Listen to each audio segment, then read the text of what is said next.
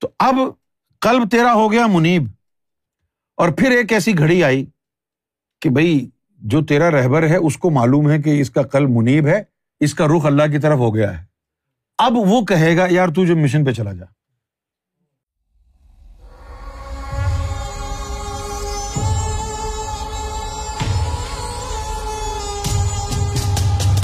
ذاکر قلبی کا جسہ نکل، نکلا ہے یا نہیں؟ خود ذاکر قلبی کو کیسے معلوم ہوگا؟ کچھ چیزیں تو اس کی ظاہری ہیں اور کچھ چیزیں جو ہیں ان کا تعلق باطن سے ہے۔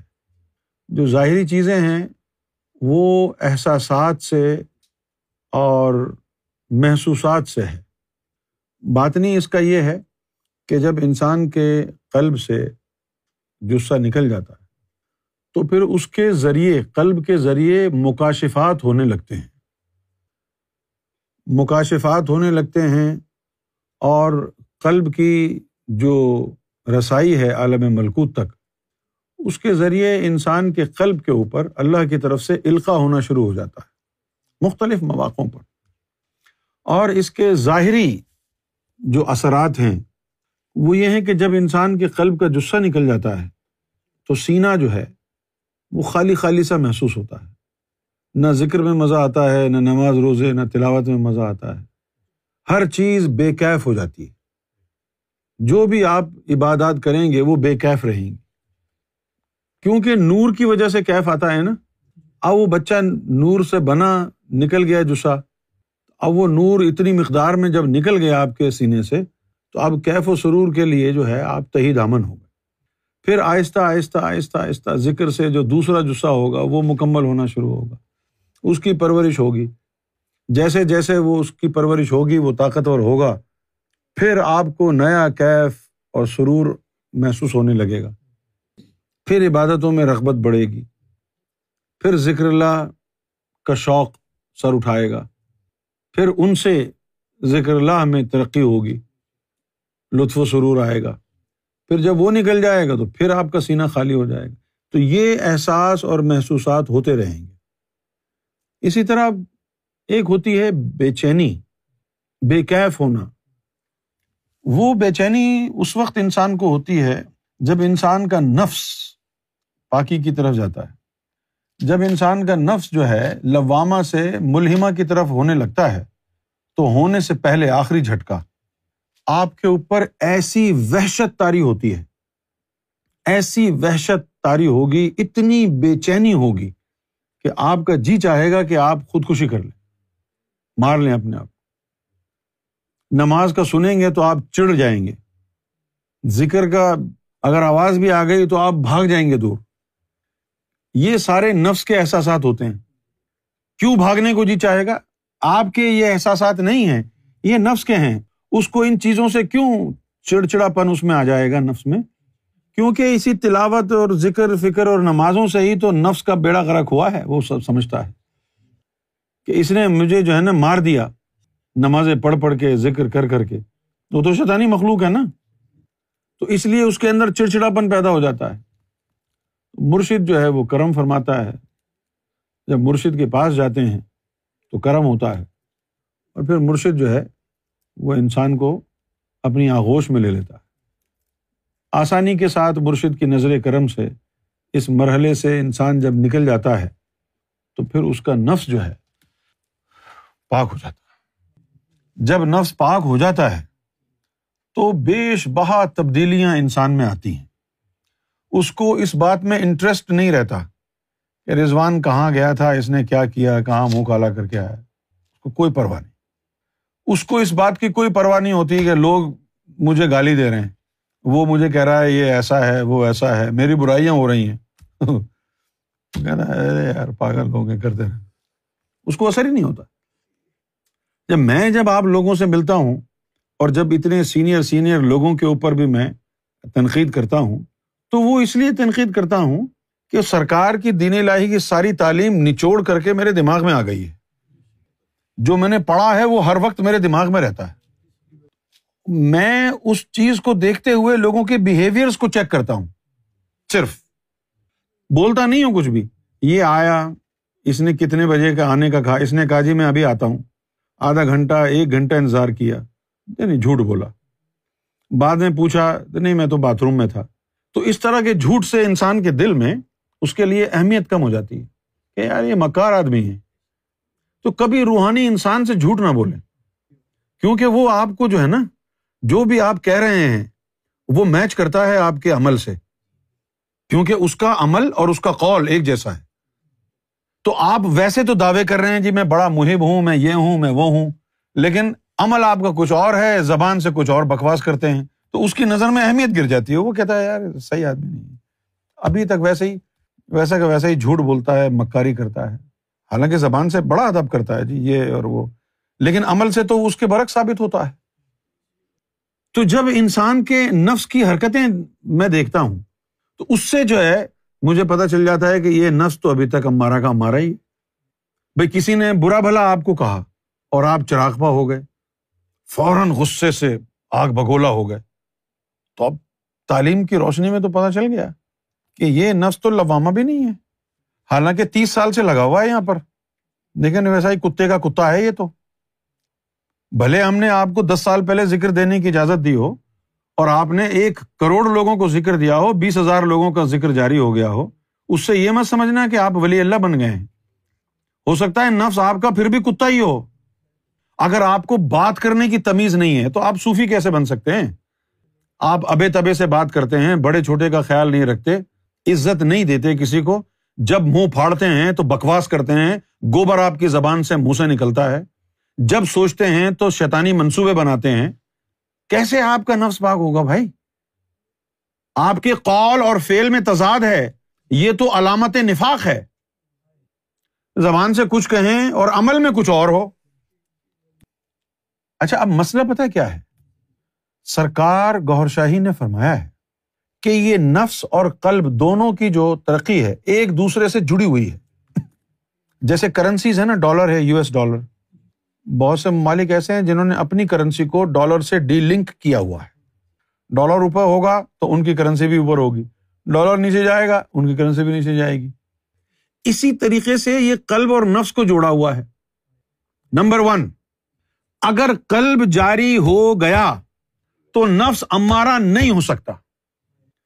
اگر تو غیبت اور بہتان لگا رہا ہے لوگوں پر، تو کلب جاری نہیں رہا۔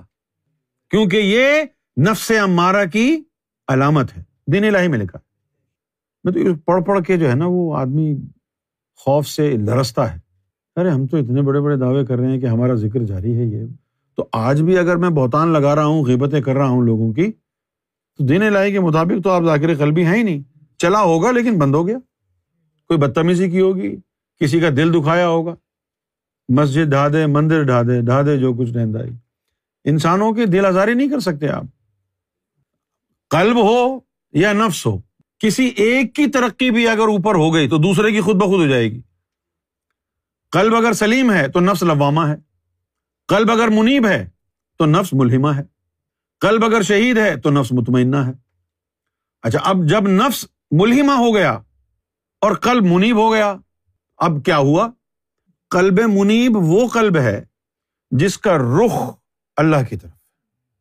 اب دین اور دنیا دونوں سے اس کا رخ ہٹ گیا، دلچسپی ختم ہو گئی۔ اب اس کا رخ اللہ کی طرف ہو گیا۔ صحیح ہے؟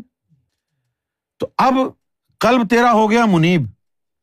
اور پھر ایک ایسی گھڑی آئی کہ بھائی جو تیرا رہبر ہے، اس کو معلوم ہے کہ اس کا کل منیب ہے، اس کا رخ اللہ کی طرف ہو گیا ہے۔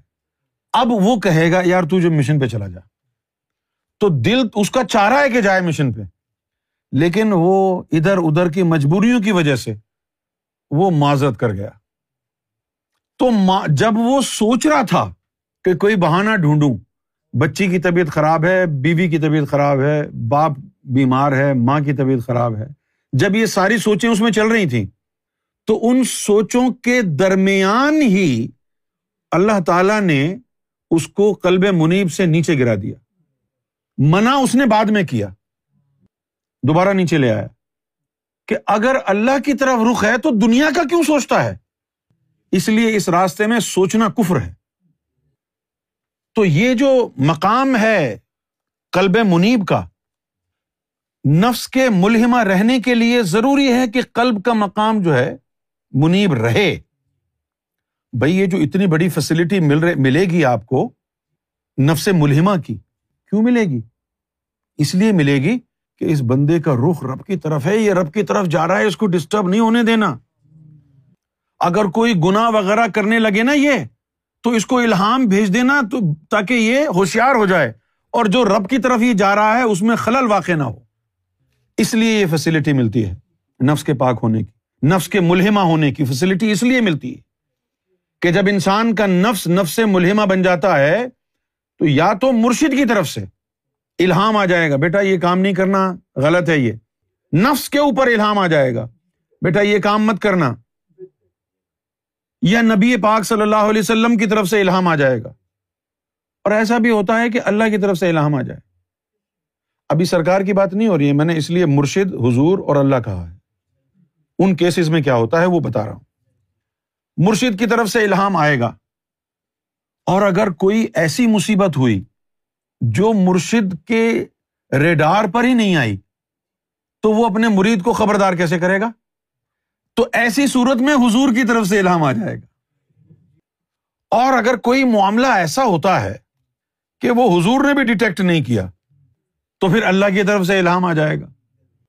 اس لیے یہ ضمانتیں لی جاتی ہیں، اس لیے اللہ تمہارے دلوں پر اپنا نام لکھتا ہے، اس لیے مرشد کو ضامن بناتا ہے، مرشد کو شاہد بناتا ہے، گواہیاں دیتا ہے۔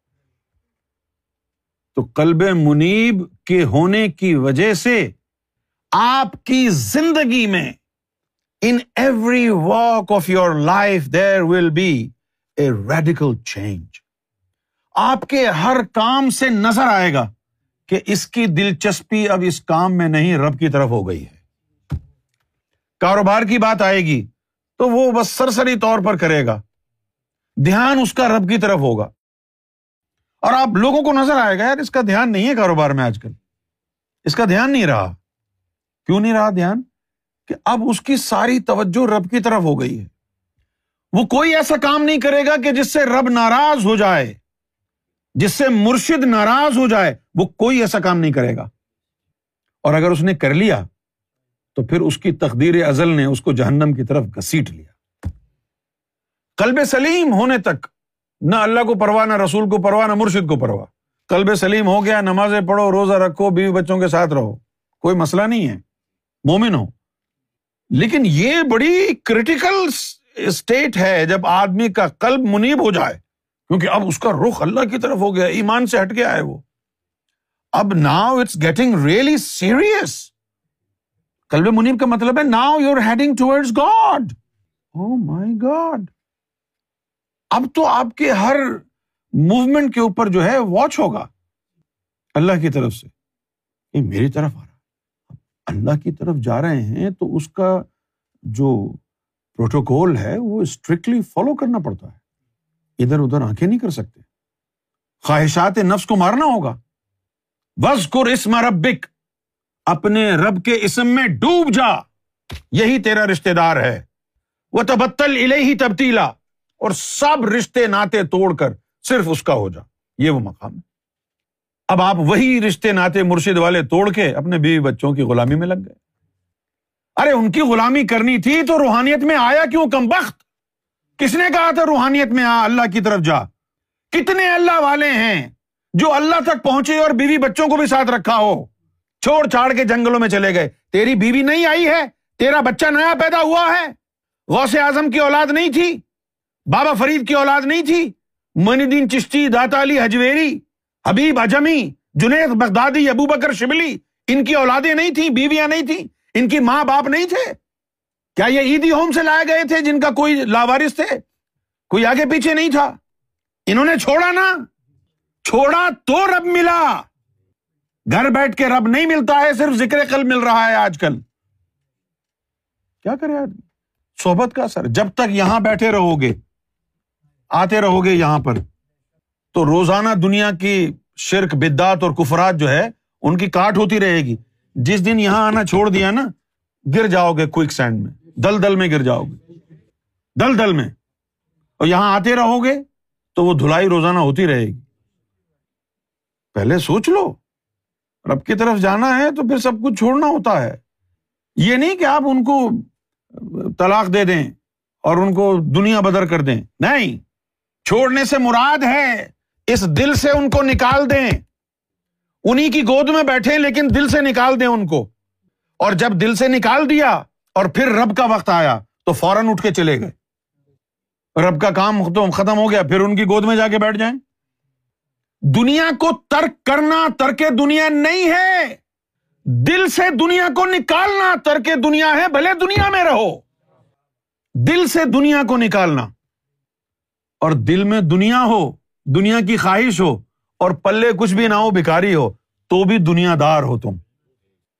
ضروری نہیں ہے کہ دنیا دار وہی ہیں جن کے پاس مال و متا ہے، بڑے امیر ہیں، پیسے والے ہیں، وہ دنیا دار ہیں۔ نہیں، ضروری نہیں ہے۔ اور آپ کہیں گے، یہ پھٹے پرانے کپڑے پہنا ہوا ایک شخص جو یہاں بیٹھا ہوا ہے، یہ تو دنیا دار نہیں ہو سکتا۔ ارے کیوں؟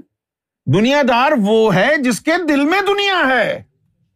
اور اگر ایک امیر و کبیر آدمی ہے، لیکن اس کے دل میں دنیا نہیں ہے۔ جب رب کی بات آئی، انسانیت کی، مرشد کی بات آئی، اس نے اپنی دولت اٹھا کے نچاور کر دی۔ وہ کدھر کا دنیا دار تھا؟ اگر وہ اٹھا اٹھا کر کے رب کی طرف اپنا پیسہ مالا دولت پھینک رہا ہے، تو رب کی محبت ہے، اس کے دل میں دنیا کی نہیں ہے۔ اگر دنیا کی محبت ہوتی تو اپنا مال اپنے سینے سے لگا کے رکھتا۔ دنیا دار وہ نہیں ہے کہ جس کے پاس کچھ ہے نہیں۔ دنیا دار وہ ہے جس کا دل دنیا کی خواہشات سے بھرا ایک آدمی کے پاس رولز روئس ہے، لیکن نہ اس نے خواہش کی، نہ کچھ کیا، مل گئی اس کو۔ وہ دنیا دار نہیں ہے جو رولز روئس چلا رہا ہے خواہش کے بغیر۔ دنیا دار وہ ہے جس کے پاس رولز روئس نہیں، لیکن دل میں رولز روئس کی خواہش ہے، اسی میں جیتا مرتا ہے روز۔ وہ دنیا دار کتا ہے۔ سرکار گور شاہی نے یہ فرمایا کہ امام مہدی کے آنے کے بعد دنیا دار داری حرام ہے۔ اس کے بعد بھی ذکر قلب کے بعد، غیبت کے واقعے کے بعد بھی ایمان بچ گیا۔ اس کے بعد بھی دنیا داری کو گلے لگایا تو کتنا بڑا کم بخت ہے، کتنا بڑا مردود ہے۔